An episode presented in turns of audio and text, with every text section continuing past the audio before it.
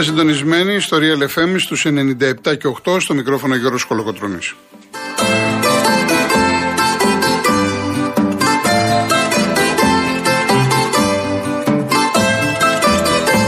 Τηλέφωνο επικοινωνίας 211-200-8200. Επαναλαμβάνω, 211-200-8200. Και σήμερα είναι μαζί μας στο τηλεφωνικό κέντρο η κυρία Ιωάννα Φιλιππή. Στη ρύθμιση του ήχου ο κύριος Λάσκαρης Αγοραστός.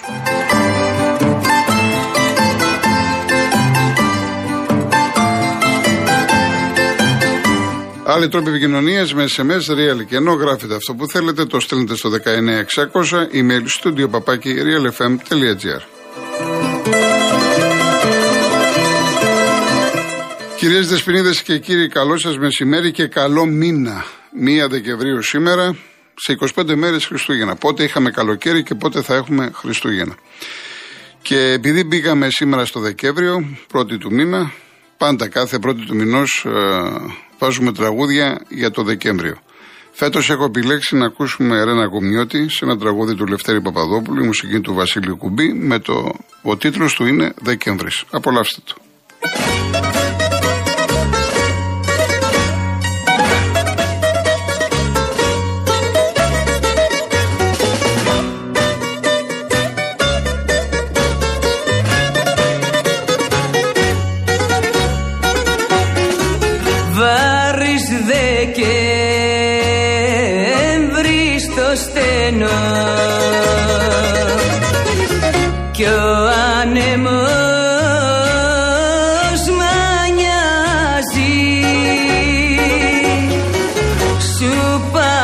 αγγείλαν πως πονώ.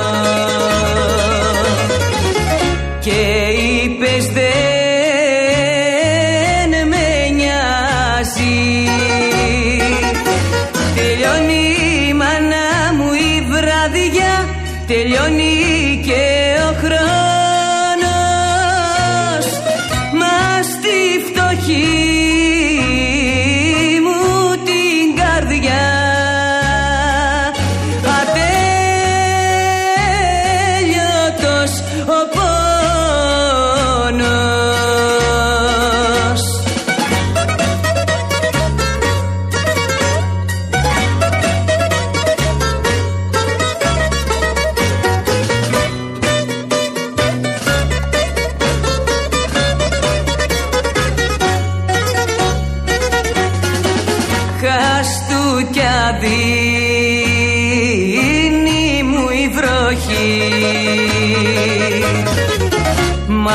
ocurra.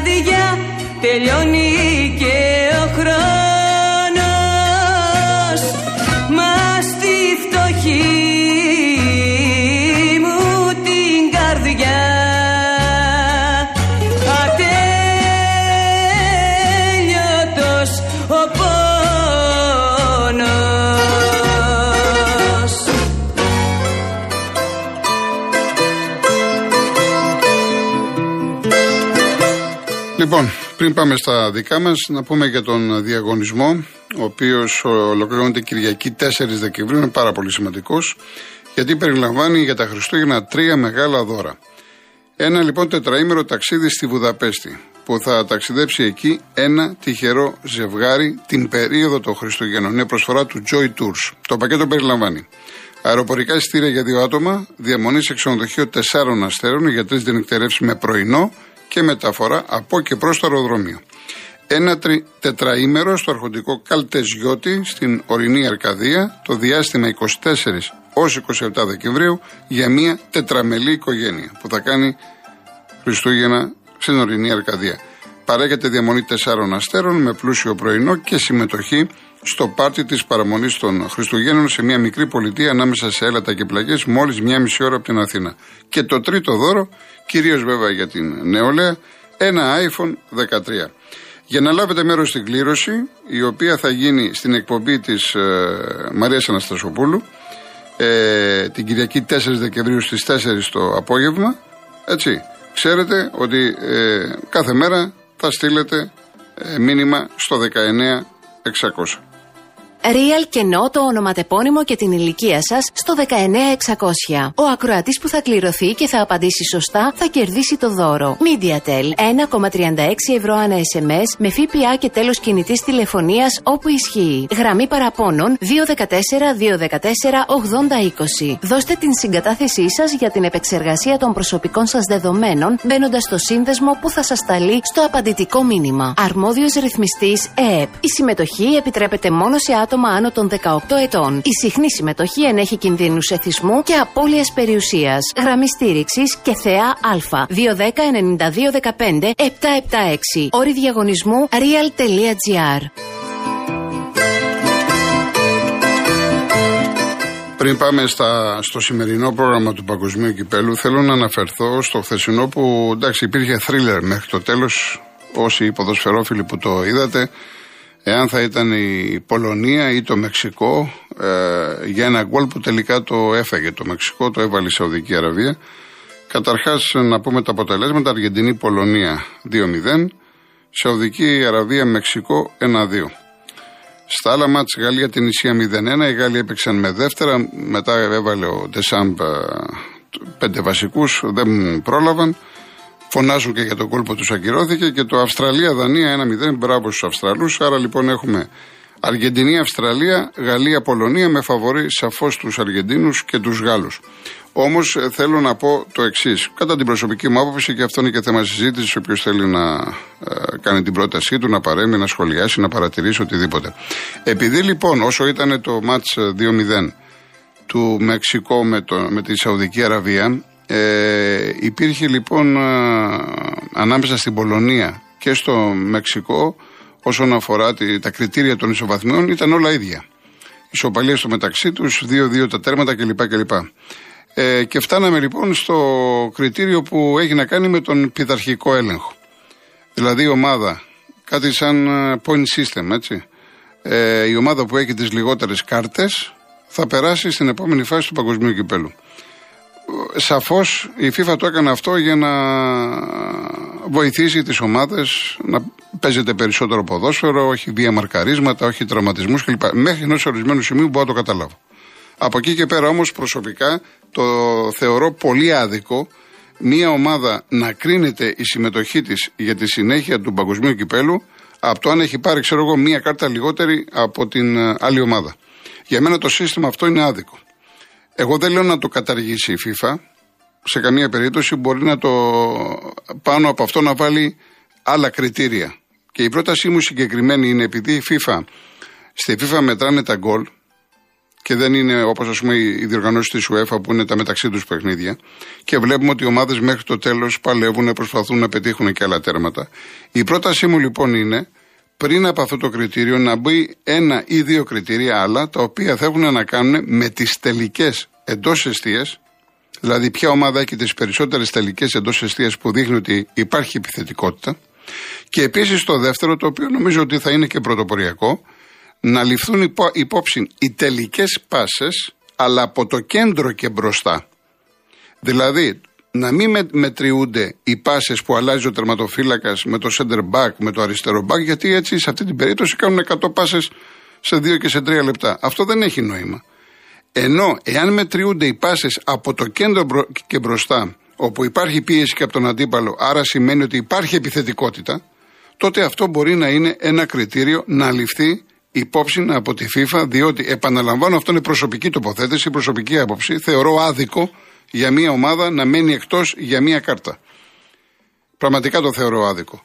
Ε, πολλά μπορούμε να πούμε για το συγκεκριμένο θέμα. Σαφώς και εσείς μπορείτε να τοποθετηθείτε, διότι έχει ανοίξει πολύ μεγάλη συζήτηση και χθες τελικά δεν προχώρησε όλο αυτό, όλο αυτό που λέμε γιατί πέτυχε τον γκολ η Σαουδική Αραβία.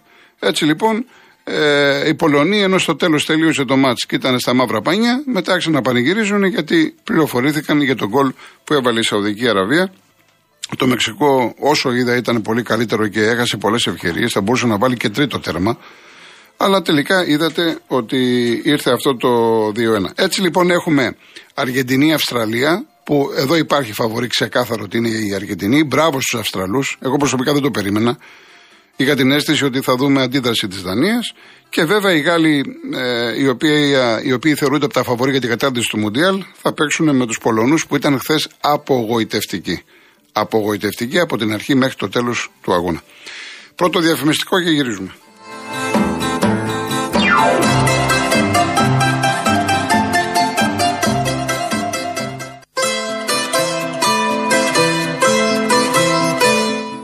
Λοιπόν, μου ήρθε ένα μήνυμα από τον κύριο Δημήτρη και μου λέει ότι περίμενα να πεις για το Σταϊκόπουλο. Ε, φαντάζομαι, όταν λέμε Σταϊκόπουλο, φαντάζομαι εννοείς το Στάικο Σταϊκόπουλο, που ήταν ο άνθρωπος που απελευθέρωσε τον Ναύπλιο. Δεν μου έρχεται κάτι άλλο στο μυαλό να, να, να με συγχωρείς, αν θες να μου το επιβεβαιώσεις. Εάν αναφέρεσαι σε αυτόν, ε, ε η αλήθεια είναι ότι ένα σχόλιο δεν έχει τη θέση που το αρμόζει συνολικά στην ελληνική ιστορία, διότι άμα καθίσουμε και διαβάσουμε με την ιστορία του ναυλίου, πάρα πολύ σημαντική γενικά για τον απελευθερωτικό αγώνα των Ελλήνων. Αλλά η εκπομπή είναι αθλητική. Ξέρεις, άμα αρχίσουμε τα ιστορικά, σε κάθε περίπτωση, κύριε Δημήτρη, αν θες να μου το διευκρινίσεις, σε ευχαριστώ. Λοιπόν, για να δούμε το σημερινό πρόγραμμα που ξεκινάει 5, 2 μάτς και 2 στις 9. Κροατία, Βέλγιο, Καναδάς, Μαρόκο είναι τα πρώτα μάτς στις 5. Η βαθμολογία Κροατία 4, Μαρόκο 4, Βέλγιο 3, Καναδάς 0.